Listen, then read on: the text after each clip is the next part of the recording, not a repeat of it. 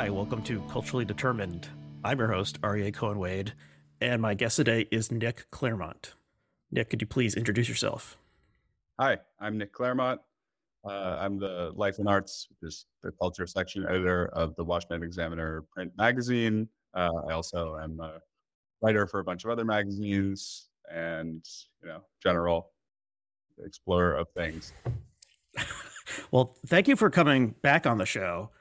Okay, so our topic today is well, it's a little vague, and we're we're gonna go towards it as best we can. But the initial, the impetus for this was an interchange we had on Twitter, and things that start on Twitter are often stupid and, and get stupider the longer they go on. You know, hopefully we will fight against the tide of increasing stupidity that all of us on Twitter participate in. And so, so you tweeted something.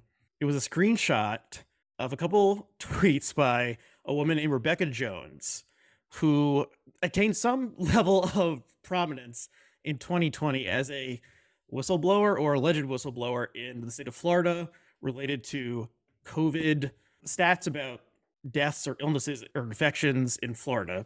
And since then has sort of um well, I mean her, whether she actually is yeah. well, can I, can I begin with is, is contested. form some sort of agreement between sure. our perspectives. So I mean the, relevant factors seem to me to be that she was a government employee for the state of Florida. I think she currently has 300 and something thousand Twitter followers that she did not have then at the beginning of COVID. That seems to be a salient fact. She was a whistleblower on what somebody might call the Death Santis narrative, basically about the discrepancy between what she understood or claimed to be the um, official facts about deaths in Florida and the actual facts about deaths in Florida from COVID.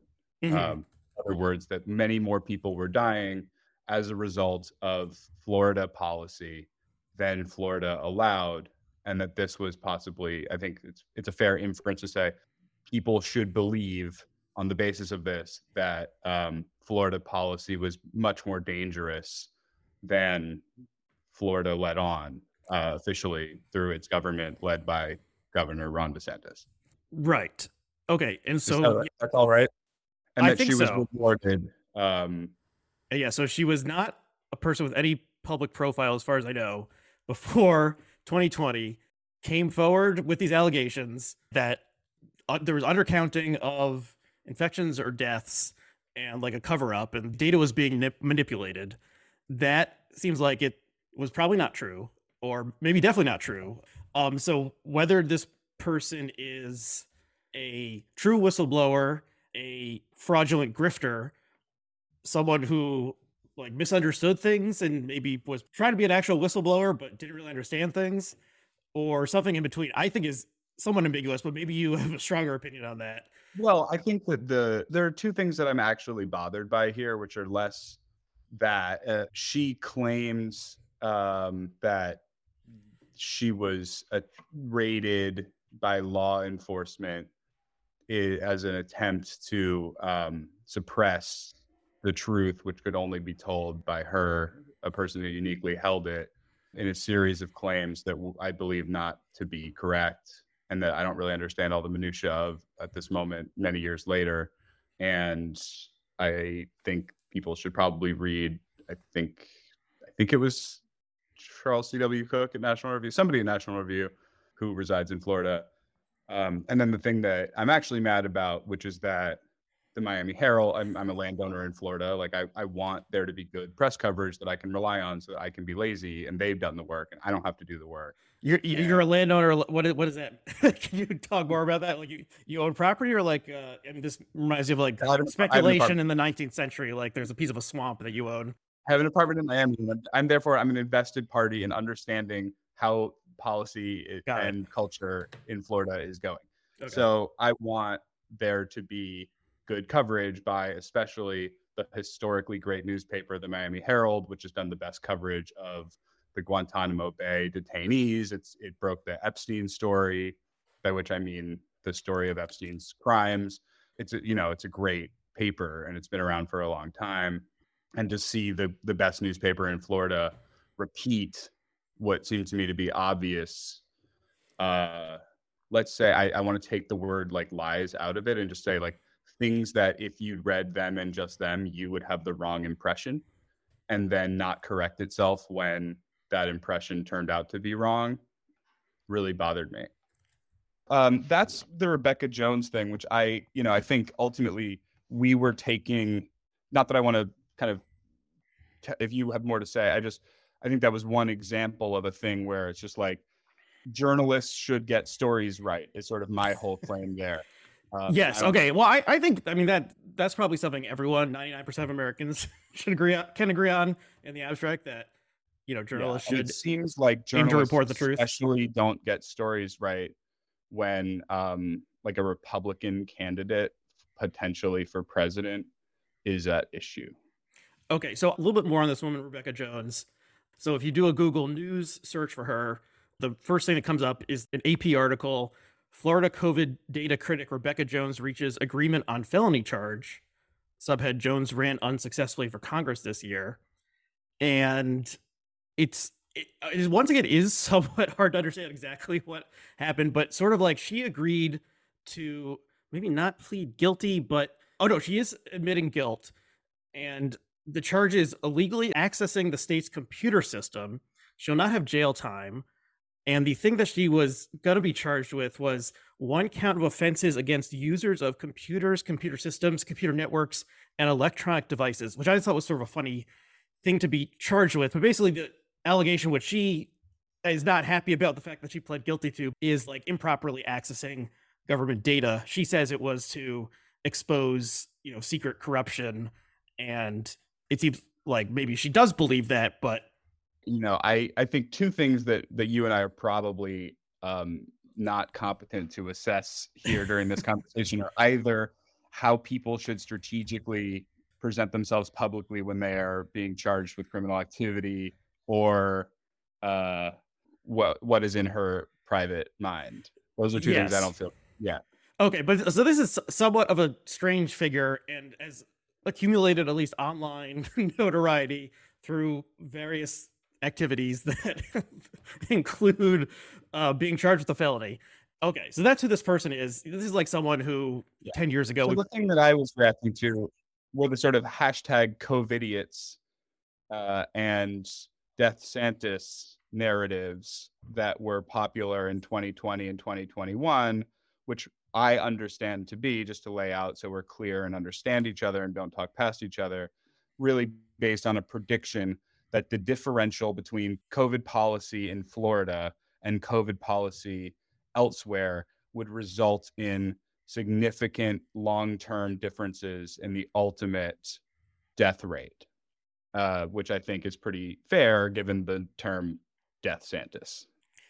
Right. And in retrospect, it seems it's very unclear what relation like government policy or individual action had in relation to COVID infection and death. Okay, but that but this is we're just talking about who this person is. So then you you talking about things that happen on Twitter is so dumb because there's so many dumb things that happen on there. But I mean, what you did is not dumb. It's just like laying it all out. It sounds all stupid. But okay, so you took a screenshot. Well, I, I think the proposition, not to go all like debate, bro, yeah. But like the proposition under debate, as far I didn't even remember that Rebecca Jones had come up in our Twitter exchange, for example. Right. What I saw was you tweeted the following sentence. One difference between left and right is once a left kook slash grifter is exposed as such, their career on the left is basically over. And I thought, yes. wow, what a bananas impossible to defend thing to say that is, because it's so obviously incorrect and insane. Uh, and I was like, oh, well, like, I mean, I've debated like really difficult things in public. uh, like, once I debated the theology society of my entire college on the proposition theology is the study of nothing. But like, that's like just like a ridiculous thing to say. So I reacted to you as uh, such. Okay, but just to back, I think I think it is instructive to look at this person, Rebecca Jones, a little bit more just because she is sort of like a figure like this. So you screen cap, she said something kooky about like like Congress should have a thousand representatives and like 50% of them should be women and 50% should be men and like 33% should be Catholic or whatever. Like there should be a system should be set up to reflect the American population and various demographic qualities. Right. And that, that would words, be the best form of government. De- demographic representation, which is yes. how a lot of countries in the world work. And I kind of you compare it to Lebanon. None of those countries work well. Right. Whereas American representative democracy, the American Republic treats a community as not being your your skin folk but rather as being um, the people who live around you physically. And I think communities like that, getting representation with the government uh, and in the government, that that has over time worked better. However, whatever you want to do, the metaphysics of community, and we want to like write a philosophy book about that is sort of not my interest. I'm just pointing out that I think countries whose democratic republican liberal constitution is organized like the united states are just like more effective societies than like ones like lebanon right okay so she did a thread like this it got some well I, we can actually see now you know because of mr musk's um changes to the site at least the first tweet got 800000 impressions of this thing this idea of hers you tweeted with the screen cap, this woman who's arguing for the Lebanese system of governance was held up as a great fighter against government corruption. And then I shot off my reply that you read before. Okay. So, yeah, this is a stupid idea. It's the sort of thing that you can see why it would go viral in a weird way because it, like it's weirdly detailed. Uh, I, I, mean, this, identity politics online is like huge. So people who are like, yeah, this, there should be like idea though is like I would argue sort of the eh, the end product of like the single most popular stupid idea of the last 10 years like representationism and oscars so white and like all of these all basically are the intellectual children of the idea that like communities are demographic group representation and like i i mean i i heard um the pretty interesting sports substacker ethan strauss he said recently that he thought that representationism is the trickle down economics of liberals which I thought okay. was quite clever. Um, you know, like you you give a couple people something, and other people are supposed to through some sort of osmotic process. I don't know if that's a word. Feel like they to have been paid back or achieved something. And I, I guess um, it seems to me that demographic uh, representation or the feeling of community not being a neighborhood, but being uh, what I think sociologists call these thick, ascriptive demographic group characteristics to use like way too many syllables. These things are uh, that is just like it's an idea on the ascendant. That's all I can say. Okay, that's interesting. You putting it that way. I mean, you know, there are some parallels in American history to this idea, which the way she put it is insane. So, like, there was long the understanding that there was a Jewish seat on the Supreme Court. So then my claim is sort of like, okay, this woman was elevated through strange circumstances, has been largely discredited, or, or you know, she pled guilty. Language, isn't it? I mean, was elevated through strange circumstances, hocus pocus. I think there was motivated reasoning. People through sheer stubbornness didn't want to sort of accept that their first answer was wrong and just like be like, ah, well, you know? Well, when this when this story bubbled up, were you immediately like, "Oh, this is bullshit," or were you like, "Well, maybe like should we listen to what she has to say?" Uh, I think my honest answer has to be I don't remember my first awareness of her, so I don't know what I thought. So I I mean, it must have been spring or summer 2020 when she first popped up. She popped up. She probably she either built an online following independently somehow and got attention that way, or she reached out to journalists. So she was elevated either through social media media algorithms or because journalists took her claims seriously. Her claims are not crazy, or at least in spring summer 2020, a lot of crazy stuff was happening. I, I would have said, "Wow, huh? Maybe, maybe like." you know the, the, numbers and how many people actually have gotten covid like continue to be highly contested things and there's people online who believe that the numbers have been vastly overcounted and people who believe the numbers have been vastly undercounted. And there's conspiracy theories that if you die in a car crash, they test the corpse for COVID, and if it's positive, they count you as a COVID death. But anyway, in spring or summer 2020, when or fall 2020, whenever this woman Rebecca Jones emerged, not crazy to take her seriously. Seems like she herself should not be taken seriously, etc. Okay. Well, now, what is taking someone seriously? I mean, to me, taking somebody seriously, the, you know, look at the evidence saying. involves taking them skeptically, right? Which is not, which is neither contrarian to saying like, haha, screw everything. I'm an ironic hipster bro, which is my impulse, or like saying I validate your emotions and feelings and perspective. It's it's this other thing where you like examine the best available information, try to understand people's perspective, and then try to figure out what's like actually true as best it is as possible for you given your constraints as a human being and the time available mm-hmm. to like figure that out. Okay. And I right. say these things like it's some like crazy like no, that's just like a normal thing to think. Right. Okay. So did you? Okay. This, this is somewhat sounds somewhat out of the logical flow here, but I don't think it is. Did you know that she ran for Congress in 2022? Not until the other day when I when I so, saw that. So I didn't either.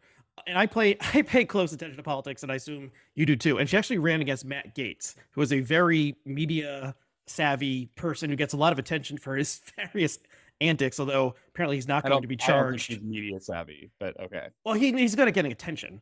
Um, I don't think he's good at getting attention. I oh, really? That, I mean, we both know who he is, and he's just a congressman from right. the first well, district. I mean, I, I think I think that the media is bad at following uh, what I might call civically virtuous uh incentives rather than other incentives. Okay, Matt Matt Gaetz is it either... lavishes attention on crazy right wing people because it is sure that they well he's not just some kook everyone he was a key i mean he played a key role in whether kevin mccarthy became the speaker or not um anyway he's, kook, but, he's an okay. important kook and whether he believes what he says or not he's good at getting attention which is a key way to gain power in modern america uh, so anyway rebecca right. jones was the democratic nominee against matt Gaetz. she lost pretty badly he won 67 32, a, a district that Trump won by two thirds in both 2016 2020. So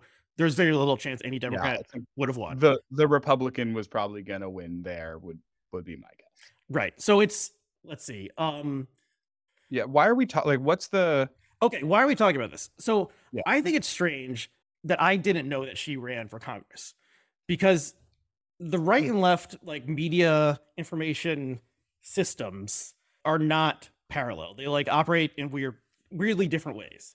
So, like, let's say somehow there's an inverse conservative version of this woman, and then she challenges AOC or whatever the inverse of Matt Gaetz is. Like, that person would have been very likely, I think, uh, on Fox News very often, interviewed on Pat Tucker Carlson, um, you know, selling merchandise. I mean, Rebecca, Rebecca, Jones was on MSNBC quite a lot when she was running, or just in 2020. In 2020 and 2021, yeah. Okay, but she's been sort of understood to be a grifter or a kook or something since then. Uh, do is that true? I mean, do either of us? I, I think that you're. I mean, using your own ignorance of something as evidence of something, I think is quite a bad it's like kind of a sleazy move. I was okay. We, we know that she was not. On, we have two. We have two people here. Well, let's just, hold on. I think we're, we're both we're somewhat into, surprised. We're getting into assessing a tree before we look at a forest. So I think that we should like. I watched Tucker Carlson before the State of the Union the other day for 20 minutes. Uh-huh. It was uh-huh. the first time I had watched any video of Tucker Carlson for at, at least two years. Uh, when I had watched him two different nights that something bad was happening to Trump. So um, I, I was surprised how much it reminded me of the guy who does the propaganda in the movie V for Vendetta, who's supposed to look like a sort of hilariously overwrought, like, you know, joke fascist. So um I don't know what your like okay, again, I would, I would say I would say if you are purposely avoiding like consuming Tucker Carlson content, your finger is not exactly on the pulse of well, I'm the modern avoiding, conservative movement and the I'm GOP. not avoiding Tucker Carlson content. That that was actually the first television news of any kind that I had watched. Okay, I don't watch television. I don't have cable TV. I don't watch television news either. So we're, I guess we're um, both speculating think, on things. I, actually, actually, that's that. But that's an interesting point. I mean, I think that um, the idea that like the only people I really hear talk about Tucker are my liberal friends, and he has an audience of 3 million people, which is a lot. And I would love it if 3 million people would read the things that I write or listen to this podcast. But um, it is not actually that significant. Like, I no, I, that, I agree. Yeah. Like the, the obsession with Tucker is a thing that um, says a lot of really interesting things about the people who obsess over him and assume that each thing that he says is believed and believed in a certain way by every single person who identifies with the American right wing. And that is like, it's just a super wrong claim because he is not listened to by 1% of Americans. And I think some of the people who do listen to him um, don't understand what he's really going for in the way that he would hope them to okay, I think his any media figure's influence can be overstated. And you know, three million, pe- probably twenty years ago, if you were only getting three million viewers a night, you would be canceled because the audiences have shrunk and fragmented. Uh, at the same time, I think he is the highest rated cable news host, and his show is the highest rated. And he does have real influence. I believe early on in the pandemic, he called Trump right. personally and told him to take, take it seriously. Carlson has no influence at all. I said that his influence is, I think, misunderstood and overstated. No, I think there's there's a symbiotic relationship between people who are outrageous on television or online, and then the people who get outraged by that. Can we zoom out to what I what I think are the woods or the forest rather than the trees, which are which is my claim that basically I think that the actually existing American left wing is really bad at advancing like almost any of its goals except the goal the strategic political goal of demonizing the American right wing and making people who identify with the American left wing believe things about the right that aren't accurate, but are activating. And so I think that um, they're so good at that that um, there they it started to um, to cause people, including uh, yourself, as best as I understand you from Twitter, which is probably not very deeply, to play this sort of mental game where whatever the left is doing is okay, so long as the right is worse. But the right is so horrible that it seems to me really strange to hold yourself to a standard where a little bit better than really horrible is good because it seems to me that a little bit better than really horrible is still pretty horrible. Okay. So there's parts of this that we discussed over Twitter and parts that are new to me. I mean, is the left ineffective? I guess it depends on what you mean by the left. Like, is Joe Biden part of the left? He's president.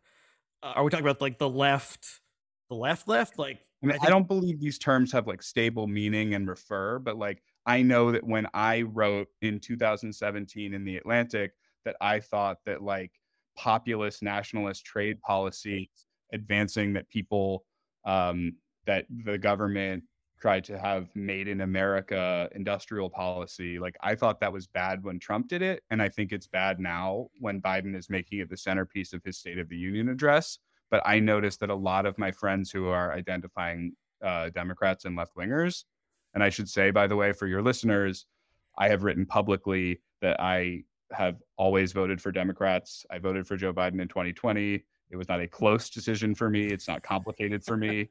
Um, the only person I've ever voted for who is not a nominee of the Democratic Party is my former roommate, who is running against insane kook grifter, by the way, Julia Salazar, um, who was the state senator from my area of Brooklyn, who claimed to have been a poor Venezuelan immigrant and Jew, and all of that is a lie. And my former roommate wrote a story revealing all of that, so I voted for him instead of for. And him. he wait, he wrote the story and then ran, or no, vice versa. I, I wrote him in. oh, okay. I, I, see. I see. She was she was the only candidate on offer on the ballot, and I was not comfortable voting for. Yes, her. Julia Salazar. I mean, there's a strange subset of New York area Hispanic people who claim to be Jewish and are not, and see, and win elective office. Yeah, she's in Florida, but she moved to New York when she went to Columbia University. Right, and so she's um, a state senator from from yeah, from, from Brooklyn. Brooklyn. She's in the DSA. Yeah. Right. Um, and she she has suffered no professional repercussions for having lied about her religion, her ethnicity, her level of wealth, uh, and all of her other biography. Okay, so the, so the only time when I have deviated from voting for the party identified with the left in the United States is over somebody being a kook and a grifter who suffered no professional repercussions. It's just I'm just making a point. Like, no, Julia Salazar is an example of a liar who has succeeded moving up through the left and probably will be a New York State senator until she is indicted or, or something, which happens quite often to New York State senators. Right. Or like Charlie Rangel, who was a congressman who was, I believe, charged by the uh, ethics committee more times than all of the other congressmen combined. Okay. Now, I will not claim that Democrats are more or less corrupt than Republicans or more or less virtuous than Republicans. Well, actually, maybe I would claim that but you know, there's standard political corruption that happens. I think Democrats are more virtuous than Republicans. I think it's possible that they are. I mean, I'd have to think about that. I I want to talk about this thing that we're like really in I think possibly some disagreement about, or at least that we like maybe don't understand each other's outlook, possibly sure. because we just like have different media diets and friends. So like for me, when I hear you say like one difference between the right and left is once a left kook or grifter is exposed as such, their career on the left is basically over. Like I think of Julia Salazar, I think of Van Jones, who was I think slightly overly smeared by the right, but like did in fact sign a petition asking like what had that plane that hit the Pentagon been doing? Like why wasn't it tracked for 40 minutes? Like Noam Chomsky, I think is I think we can say an important figure on the left his most important book that made him like a person who writes about foreign policy was co-written by somebody who denies multiple genocides, including mass killings by the Khmer Rouge. Oliver Stone is an extremely important person and director. He is the most important person who spreads JFK conspiracy theories, obviously. Uh, here's a minor one Hillary Clinton is a Shakespeare truther. That's a super popular thing on the right, actually, but whatever.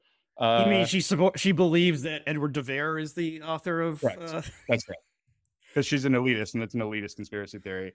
Um, right. Well, um, Curtis Yarvin is the main one pushing that these days. Right. Uh, but that's yeah. that's a real. We're deep in the weeds with that one. Okay. Right. Um, Joy-Ann Reid claims that uh, hackers broke onto her blog and changed it to include a bunch of like homophobic stuff and the other F word. Um, right. I, I think I can just say the words Michael Moore. I would even claim that like the entire philosophical outlook of Theodor Adorno is kind of a like kooky conspiracy theory because he believes that only right wing people are capable of supporting authoritarianism, which is a bananas belief that is insanely popular among the left and in fact informs this entire outlook on what right wing even means. I'm not right wing, but like that's not a fair thing to say about them. like that like they're fundamentally authoritarian whereas like left wing is fundamentally anti-authoritarian and the only thing you need to do to believe that is like not have ever looked at a history book. It is like this like this is a bunch of like kooky bullshit like okay on, I mean, we can go let's let, let let's let me think about this. Okay also is... the current democratic president like plagiarized the biography of Neil Kinnock and was kicked out of the democratic primary? Come on. Okay so would you characterize Joe Biden, our president, as kook, grifter, liar, something else? I don't think you can call him a kook. Oh, I would definitely call him a. He's a. That's like one of the things I like about him. He's just any weirdo. He's. The, I don't think he's a grifter, as best I understand. But um, that word I think has so many private meanings to so many individuals that I, I don't really. I'm not interested in it anymore. But um, I think like the My Pillow guy is a grifter, right?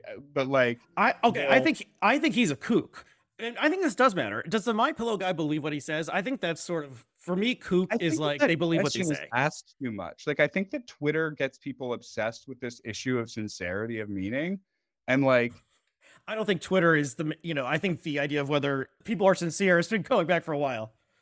Like Joe Biden claims to have been arrested protesting apartheid in South Africa he's been fact checked on that by the Washington Post, the New York Times. So uh, yeah, Joe fact. Biden has like That's lied, like, he, lied he about himself where his son died and his background, like repeatedly. And yeah, the thing, the Neil Kinnock thing is why he was like drummed out of the 1988.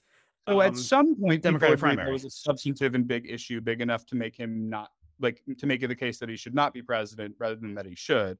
And then now it's not a big issue; it's a kind of a it's kind of a little thing. And I think the only thing that's changed is probably the motivation behind the reasoning for why people say it, which is that people hope he is president eh, because he is. Right. Like that's it's it's clearly partisan reasoning. I share okay, the I agree with that.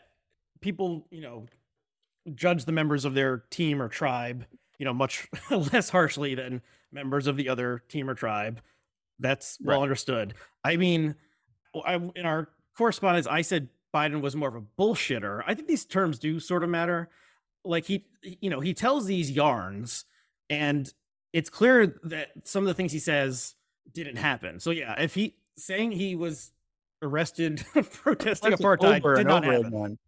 Right, and also like it would be morally important and factually important if he like had gone to South Africa, protested apartheid, and been arrested. Like that seems like, I guess the standard I try to go by is like if it's if it would be important if it's true, it would be it's important that it's not true. Okay, now let me. I see. I view this a little bit differently. So, do you remember corn pop? Yeah, corn pop is true. Corn pop is true. I think that the fact that, that corn, that corn pop is true is a key, like, fact in, in Biden becoming president. The fact that it, the corn pop story was revealed to be basically true, like people were counting Biden out before that, and then like people were sort of like, "Huh, maybe okay, this guy is not." just said is deranged. just so you know, this is how this is how people think. It's like, okay, you know, he Biden came in, he seemed washed up. He was saying this weird stuff about playing records to infants in their cribs. He seemed like he had dementia and was totally off his game. And then the corn pop story got brought back up by the media because it's a funny story and the name corn pop is funny to think about. So it's a gang member's nickname. And then it turned out more or less true. This really did happen. I think um, the number of people who became aware of the corn pop story and then later were interested in whether it was true and then later found out like, oh, it's kind of substantively true is so small that your idea that like some sort of political success in any part of the campaign hinged on that is like so wrong. No, I mean, the okay, one in a, one in one hundred Americans know who Corn Pop Not is. Even. And one in 500 know that the Corn Pop story was real. If you, I'm sure if we search for Corn Pop on Twitter right now, like 85% of the mentions of Corn Pop would be people like, oh, Biden, he lies all the time. Don't Twitter users are like 3% of people already, like already. And they, they're like 85% activated partisan Democrats. Right. Well, everyone on Twitter is like a total freak at this point because all the normal people has left. Um, that's that's granted. I left for a year and a half. Yeah, I was I actually wondering why you came back because like, er when it's like you know you've been sober for a year and then you're like, well, I'll just have one drink and and like the bar is like being bulldozed by we, the owner of the bar. Talk about that after we conclude this conversation. okay. So I think that uh, I'll I want to I'll concede that point even though I think it's wrong because I think it's not it's not germane to this main discussion because I think I've just listed to you like a bunch of left wing kooks. Honestly, if you just like watched MSNBC for like six hours on like tomorrow night, you would see a slate of people, all of whom I could cite their publicly espousing a conspiracy theory or having done something like really pretty nuts. So much so that I might even say that the system is set up in order to reward I'm not saying set up intentionally by somebody, but that uh, think systems thinking like systemic racism, you might say that people are rewarded in certain worlds for believing crazy shit. Well, the, the people who end up on cable news are rewarded for being entertaining and, you know, keeping people watching cable news. So the fact, you know, Tucker is entertaining to some percentage of the population and so is Chris Hayes and, and Rachel Maddow. Um, right. You know, whether they what they're saying is true or not is a second order concern to the programmers at those networks. So there's that. Okay. So um, Diamond and Silk, you, you, are you familiar with these people? I think one of them died recently. Yes, they were a set of sisters, African American women in their 50s. They were huge Trump supporters. One of them, Diamond, passed away a month or so ago they were sort of like C tier conservative entertainment media figures who were like knocking on B tier, never got there. But they were like total kook, crazy grifter type people. There's like okay. no, how, and there's how there's does this whole, address how does this whole, address okay, our disagreement? There's a whole ecosystem out there of people who are like this, who are trying constantly to break into either conservative entertainment or conservative politics and they are essentially kooks or grifters. So one of them is George Santos, and we've all learned a lot about him over the past couple months. Now, there's no. I, I got to say, I, I didn't know whether that person was a Republican or Democrat until I heard that he did something to a dying dog, at which point I became interested. in that fucking asshole. But okay, well, why uh, did he run? Why did he? He's a he's a young gay man. I'm just explaining my media. Like my media bubble is he like vaguely hear that name for a few months and not know like what party he is. Okay, well, I so like, I like many other. You're people. getting like you're getting like all George Santos all the time. Like we're just like I I was like oh like I don't care about this. Okay, so, no, the, the Times has. In fact, I tweeted this a week or so ago. There was like, you know, their thing showing six stories of the New York beat. Three of them were George Santos stories. I mean, it's compelling because he's such a weirdo. But why did so George Santos is like a 30 year old gay man of Brazil, Wait, Brazilian descent. Answer the question I asked, like, what? How does this address our disagreement? Because I think. Okay, well, I, I guess the, we're we're having media, a meta disagreement here. I think that right wing politics and media is beset by con men and grifters. I think that right wing people, or as a as a media consumer part of the market, are I think pretty obviously more easily duped, or possibly they aren't even duped, but they enjoy the shit that is trying to dupe them and failing more. I don't know. Willing marks. Yeah, like you know, I like watching uh movies about about you know grifters and con men. So like, oh, I, I, I, mean, think... there's going to be a George Santos like it's probably in production already. The George Santos story, right? Hulu right. or something, and a Delvey thing. So like, I think I like I just don't. I try to only like discuss or debate or whatever it is we're doing over like the actual matter of disagreement at hand and since i think that like the right has like a crazy scam artist problem that is obviously worse than the left like i just feel like we should debate the thing that is actually at issue which is that you insanely said one difference between the right and left is once a left kooker grifter is exposed as such, their career on the left is basically over. Okay, I, I mean this is a tweet, so it was condensed, but I think basically there, like saves me. So you know, the, the article he's talking about Sharpton, which had to do with this bizarre, horrible incident that happened at a fashion mart in the 90s in Harlem that was owned by yeah, Freddy's a, Fashion, yeah. a Jewish owner. And then there was all these protests that were stirred up that you know, Sharpton stirred up or he participated in. And then a crazy person uh, with a gun inspired by the protests or something like stormed in and shot people and burned the place down. It's this horrible, insane incident. And then, so your question is like, why was Al Sharpton like drummed out of the larger liberal movement after being involved in this and also the Tawana and not Brawley just case. Up, he in fact lost a bunch of weight and became a television host and is kind of regarded as like a near like inheritor of the 1960s civil rights movement one of the most morally important things that have happened in american history along with like the founding and the civil war okay i would say the difference is and you know this podcast used to be a Bloggingheads and um, Glenn Loury and John McWhorter talked a lot about Sharpton in particular, and they disagreed about Sharpton. And Lowry was disgusted by Sharpton and held it in his bill of complaint against Obama that Obama welcomed Sharpton into the White House. And McWhorter said something along, if I'm recalling it correctly, McWhorter said something along the lines of Sharpton, like, like he believes what he's saying. He's like a genuine manifestation of black New York City politics. And he like really came out of that neighborhood. He's like sincere in what he's doing. So, you know, maybe, maybe McWhorter is he's, he's a huckster. He's, he's shaking people down for money like Mike Lindell. I think there are people like that, and I would even include my former representative Charlie Rangel, who was also like super corrupt, not a great guy, has a lot, but like he's like a legitimate representation of like an old sort of politics in a real place that has like got to produce something real. And I think that like there's a there's an actual way to like have a complicated understanding that Charlie Rangel's got to be Charlie Wrangle. I don't think that there's there's a version of that with Al Sharpton, and much less with Jesse Jackson. Um, and so, like, eh, who kind of work together. And so, I, I think that um, to basically argue like i mean oh you can't expect them not to say morally insane things. They are after all black. It's just such a like disgusting and weird thing to believe that so many liberals believe. And i just personally like can't find in myself that sort of like gross racist condescension. But if other people do like that's just like i'm sorry for them. I feel bad for them. Okay well so of all the people he named is i mean van jones signed yeah he signed a 9/11 trutherism petition or something at some point. He does not seem like a kook to me. Uh, but the the person who you did not name, who seems like a true grifter to me, is his name just escaped me. Shaun King. Shaun King seems like some sort of undefeatable grifter type person who like there's an expose about him every time he tries to do something.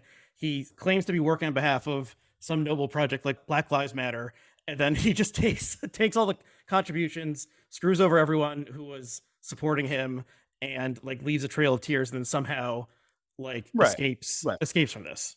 Um, and the only explanation I can come up with why he's continued to prosper and other types like him on the left haven't, and I guess you can test whether or not other types like him have, is that the fact that he's black means that he gets support, like continued support from the black from black Americans. Well, first of all, I, I'm I, I don't really believe that there is a way to adjudicate the sentence "he is black." I don't really believe that means anything, but if it is, I'm fairly certain that according to what other people think race is real means, um, he's not.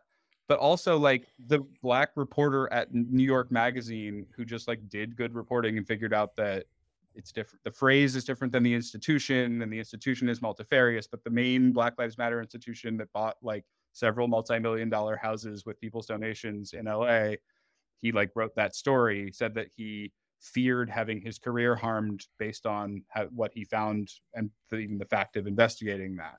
Like that doesn't suggest to me a culture that is good at exploring and uh, like its own corruption and scams.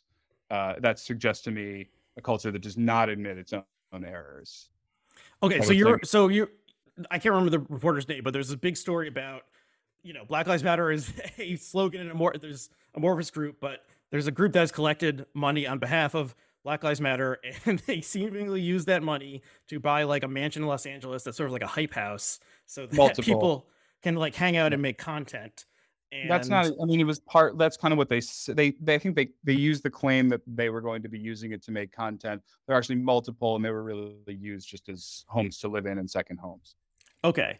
Um, and so and those I, people I would be fair to say that people who donated money hoping that it would make America a more just society, a place where Black people would have less unfounded fear of being exposed to violence uh, by the state and their fellow citizens, all sorts of things like that, did not understand their money to be going to um, buying luxury real estate for the right. um, people who ran that organization. Right. So those words, people are grifters. The more you care about the cause, the more bad this is, not the less bad. I agree with that. So yeah. those people are grifters. I mean, probably the charitable interpretation would be in 2020, tons of people got outraged uh, by the murder of George Floyd, wanted to do something, donated money to this group they had vaguely heard of before. You know, this group got millions of dollars, didn't know what to do with it, or I don't know, even know what like what would one do if one got 10 million dollars in donations and was trying to like make race relations in america better? I don't know um, but i would ask that question before i opened up a donations page. Well you know plenty of people you know stick a dollar in the salvation army um you know just, buck, just bucket that i'm right. I mean like look the, no i, I, I is, like psychologically like the like the difference between like a tithe and uh like you know, I, I tend to give my donation to one of basically two or three organizations that I've researched that I think it'll be an effective way to actually spend that money. The main one of which is the Fred Hollows Foundation, which I do not agree with ideologically because it's quite a Christian organization, and I have no personal connection to it with it with it because it's Australian and I I don't know them, but they seem to be able to cure blindness for a very small amount of money. Um, anyway, I uh, I find that the the point the reason that somebody would have bought indulgences uh, in the past from the Catholic Church is that the actual act of giving away the money and making yourself that little bit poorer actually feels good to you, the giver. That it really doesn't matter what happens to that money. You've got you've already gotten what you want, which is the same thing as you know burning uh, meat at a temple as a sacrifice. Uh-huh. Uh, it's a it's a ritual act. Um, which is not to say I buy this whole like wokeness is a religion framing. I think it's actually dumb, but um, so I, I guess that's my view of it. That like the you've already achieved your goal by the moment you've given that money away, and so that's probably why people were not really following up and don't really care that it turns out to have been substantively a scam. Right. There's plenty of scammers on the low level on the left. You see GoFundMe's launched often and recirculated online someone has like allegedly some medical problem. It's a trans person who feels unsafe and needs to move out of their apartment or something like this, it's possible to know whether these things are legitimate or scams or what exactly. Okay, what I would say is none of these people are ever going to be elected to Congress as Democrats, have a show on MB- MSNBC or be like lauded on MSNBC and I'm just like, I'm just not at all clear that's right. Like the first person hired by the newly formed ideas section of the Atlantic magazine, which used to be written in by Abraham Lincoln and Martin Luther King and Mark Twain, has claimed that white people are aliens or quote simply a br- different breed of human. So like, this is Ibram Kendi. Yeah, like that seems to me to be again like not a particularly good sign that like this liberal self-correcting mechanisms i mean liberal in the sense of like able to self-correct itself actually but like that doesn't seem to me to be a sign that like the incentive is, is he nation of islam I don't know. I don't believe so. I don't. I don't know. Okay, I I, I that's an NOI associated claim, and I think it's something he he claimed much earlier in his life and simply hasn't repudiated. Either way, it's just like a. It suggests to me that the best editor and one of the smartest guys I've ever had probably didn't select that as the first hire for that section like in a vacuum and that maybe the entire culture of like the so-called like conversation being had in in like left-wing publishing which i'm much more interested in than like the democratic or republican parties because it's like the democratic and republican parties are just a thing that i do every two years when i go vote and it's a chore can we i because i just want to focus on like the thing at issue you sent me um just for for listeners i i sent a couple pieces that i thought illuminated the matter of there existing some prominent left-wing grifters and you sent me back a piece from 2012 in the baffler mm-hmm. that i um didn't find compelling at all and I okay that's interesting so this so this piece the long con the author is the historian Rick Perlstein. Yeah, it's from 2012. You kind of have to skip the beginning because it's all about how awful Mitt Romney is, and in retrospect, Mitt Romney seems quaint. Um, and then you get to the part about how he signed up for like Town Hall and Human Events and Newsmax and other sites, and then started getting all this junk mail promoting like miracle cures and buying gold or like all sorts of other junk. And it's basically about how there's a like scam movement that has insinuated itself into the larger conservative movement such that people who are interested in conservative politics get marketed a lot of like other scam products for them. And like you know the willing mark thing plays in here.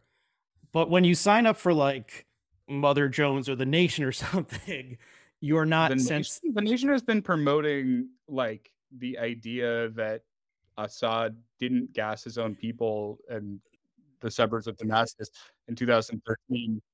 But I would also say I think that the closest things to Newsmax and Town Hall would be like, have you ever signed up for a newsletter from like the Daily Kos, like or the Young Turks? I haven't, but the the you role should. that these the I don't role read that... the right wing media, and I do read the left wing media, including um, I would say the know, the, the young where to place the Young Turks. That would be like a whole podcast. Yeah, it would of um, its own. You know what I, I mean? Um, I'm, I'm well, what know, would okay? So like, the, what would but what would the equivalent be? It wouldn't. I mean, Daily Kos, my former favorite publication, now has like five different like. I mean, this is not an important thing. It, it ultimately doesn't really matter. But like, Slate has all of these um like advice columns. But the people who write in for advice are clearly people who are just fucking with Slate. They're like the, these are not. You know, these like, are not that's scams. Actually, though. It's honest and bad. These are not ways to trick the consumer out of you know into like buying gold bars or something. Yeah, no, like this is just garbage. Like there's plenty of garbage out there, like there always has been. There always will be. There's more and more of it as it becomes easier to publish whatever you want online. But and maybe if you sign for Slate, you get like Casper mattress ads or something or you know like Blue Apron or something, but you're not getting like Miracle Cure or the sort of stuff that you know. That... yeah, I mean, I get because I tend to read things that are like they're like scams for rich people. Like you know, on on fancy magazines, you know, I, I read Harper's and New York Times and Atlantic, and they advertise like Rolexes to me, which is a scam of a different sort, right? I mean, a, tw- a twelve thousand dollar watch is um, a different kind of thing. Okay, I I, I agree that spending twelve thousand dollars on a watch would be a waste of money. No, I mean the real scam is how I can use those sort of status objects to impose my will on others. You know, if when you look at the ads that are in the print Harper's and New Yorker and stuff like this, it's mostly luxury goods. There are some sort of like sort of things a well-meaning like boomer liberal would participate in, like a educational cruise down the Danube or something like that. But it's not nootropics. It's not the secret cancer cure that the scientists don't want you to know about. It's just different. Like the the the like yeah, okay. The conservative so I'm, movement. I'm, generally speaking, in a debate, people should. And again, we're not super debating, but I think people should concede points that when they agree or are wrong. And I I agree that conservative media advertising, by whether it's on the site or by the site, is way way more scammy looking, actually scammy and embarrassing. Right. And you know, maybe this is was obvious, but I didn't realize it until I heard someone say it recently. Like the reason that, you know, when Alex Jones went on trial uh, and the uh, Sandy Hook families were suing him, it's like, where, where, you know, how does he get all this money? Like, where, where does it come from?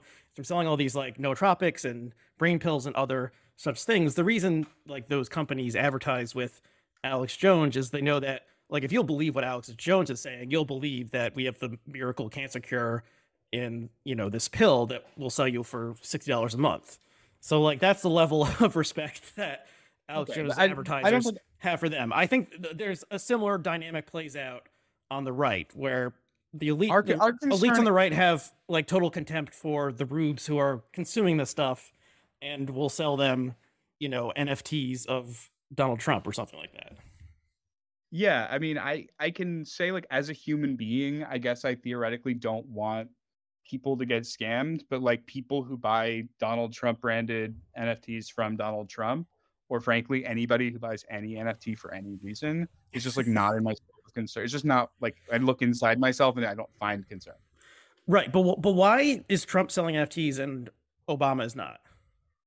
Um, because Obama has made like almost two hundred million dollars in his post presidency already, doing other scams well, I don't I don't know if I would call it a scam, but you know, okay, Trump think, like, like, Trump has to make money from scamming. Because... embarrassing, sleazy scams is like like it corresponds to the difference between liberal and conservative. But like, fine, whatever. Okay, pro- producing a documentary series about nature for Netflix. That's not a scam. That's not one of the things I meant by scam. That's like, you know, sort of like pablum or, or something, but it's not NFTs of Obama dressed up as like Superman or something. Like there's just a yeah, there's just a core difference here. And we've gone in like total circles in this podcast that probably doesn't make any sense. But you you mentioned earlier on about like shouldn't the left be trying to like okay the right is total garbage we can agree on that i guess uh, well, shouldn't I, the left should not be just like total garbage plus one like slightly better than the like moral degradation of the right it's it seems like every time i criticize the left people make two assumptions which is oh, that means that you agree with everything on the right and are yourself identified as being on the right. And also that, like, no, like the left isn't bad if the right is bad. And I'm like, those two things both don't follow from what I just said. And in fact, a healthy culture, which the left I'm thinking of is like this sort of garden or culture, right? Like it like is able to criticize and correct itself. Like self-correction is actually really important. Right. Okay. Unfortunately, to quote a famous Simpsons episode, it's a two party system. It's one or the other, and no third party has managed to. No, I actually don't think that like publishing and discussion. So, so ju- okay, so just being slightly better, system. just being slightly better than the alternative. If you only have Coke or Pepsi, and Pepsi is total garbage, Coke just needs to be okay. You know, we're, no, we're stuck actually, with these like, two. We're stuck with these two parties and these two larger movements, or there's I mean, a multiplicity of movements to which they're attached. And the idea that that dem- the Democratic Party and the Republican Party exhaust your intellectual curiosity about policy and individual politicians and like political philosophy just seems really cheap to me because again like politics is a thing i do twice every four years and it's a chore whereas like discussion of ideas is a thing I do every day in my work as an editor and writer and a reporter. And like whether they like are right about Rebecca Jones or not is really does like it doesn't depend on the question of whether Democrats or Republicans are better than one another. It just depends on whether the thing she's saying is true. And it bothers me every time I see somebody trying to answer the first question with the second question or vice versa because they're not related. Okay, well, tell me maybe this is not related. You can tell me if you think it's not. You know, in 2016, Michelle Obama gave a speech at the Democratic National Committee in which she said, "When they go low, we go high," and everyone clapped, and that that was like a, a slogan that lots of people were happy with. And then Trump won, and then people rethought that, and I was one of those people who rethought, "When they go low, we go high," because that didn't work. I, I mean, it's not like the Hillary Clinton campaign went particularly high. Like it was also a horribly run campaign. But I think Trump, like Trump has damaged the country in a lot of ways. And I think one of them is just like revealing how bad you can be and still become president and like all the shit you can get away with if your party supports you and you have no shame. So like Joe Biden or or the Democrats at large don't have to be that much better than like one of the worst people in American history so there's that. Okay. Now, in the realm of ideas and the you know uh, the marketplace of ideas, the Athenian Agora, um, yeah, or like the academy, like you know where we all actually live and, and like every day. So it's it's cacophonous.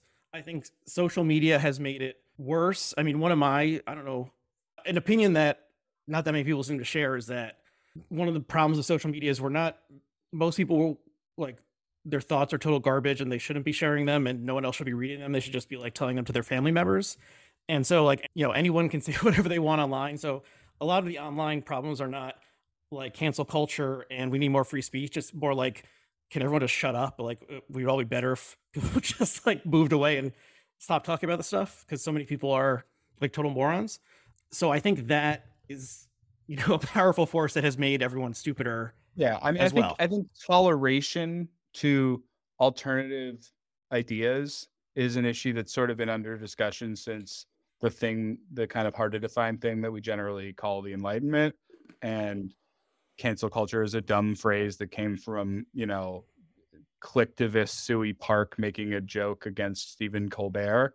But, uh, you know, hashtag cancel Colbert if you want to, anyone wants to go look up the history of that. But, right. Um, I think that generally speaking, the, in the, the idea that by being prevented from seeing alternate views, your view will win out is like not a healthy adult's way of seeing like hoping the world goes. Ideally, like personally, I hope that people are aware of all of the arguments against my position, that they make me aware of like deeper and better arguments against my position.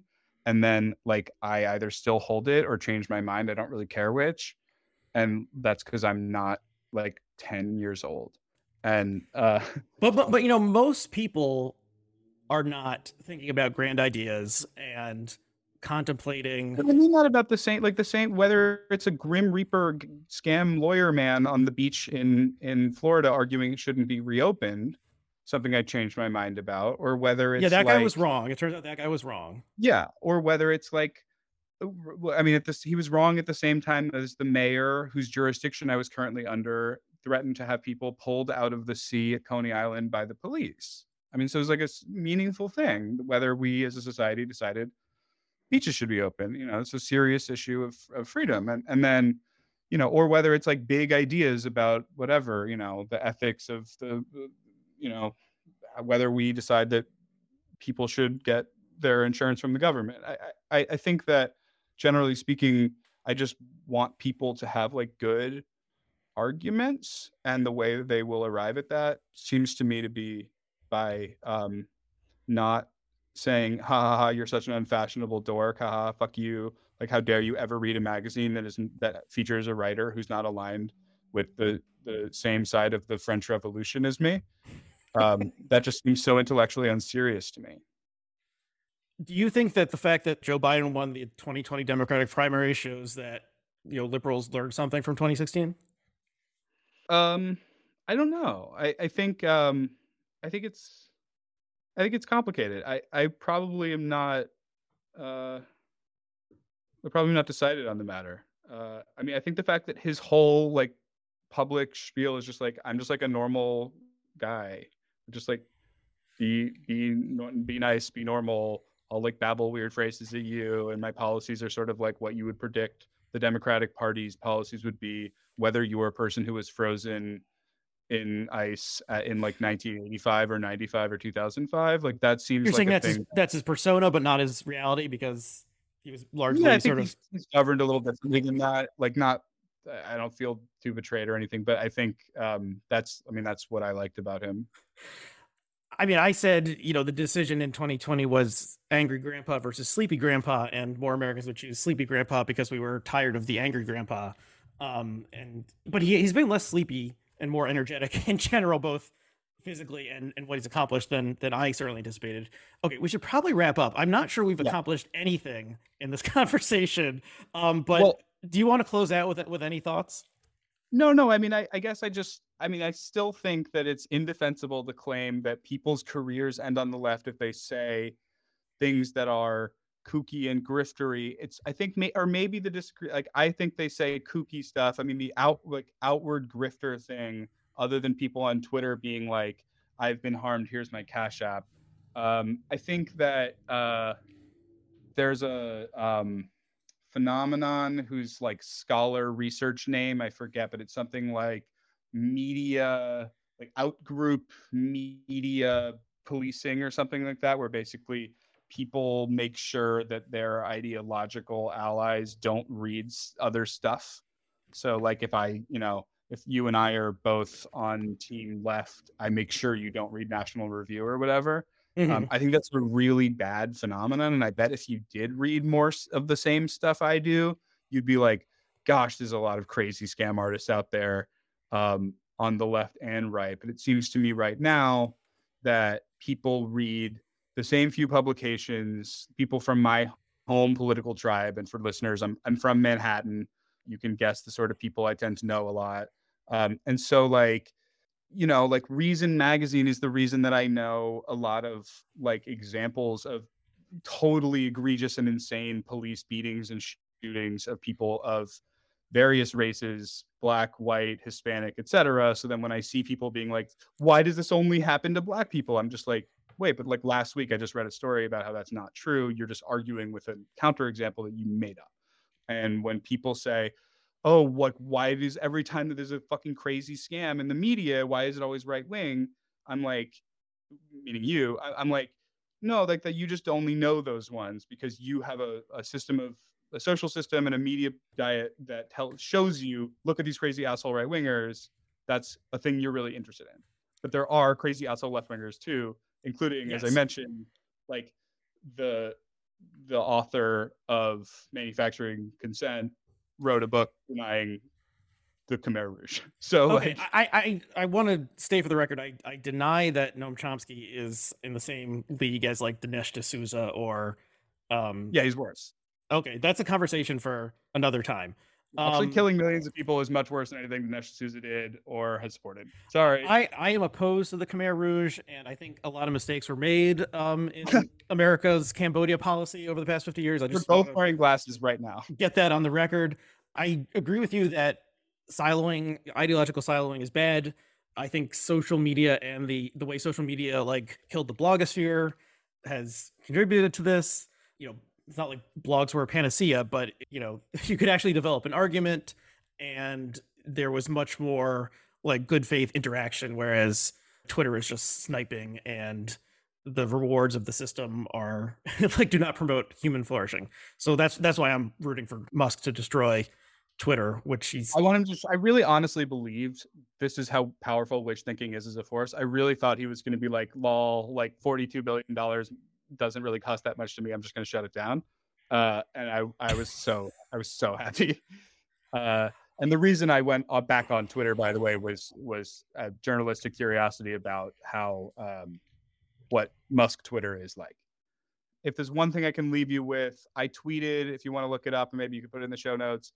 Here's a great or just great thread on the social science of how your political enemies are not quite as shitty as you think, but you act shittier than you think because you think they're so shitty uh, and it links to Stephen Stewart Williams has summarized some social science scholarly research showing what I summarize in those words. And I think you should check it out.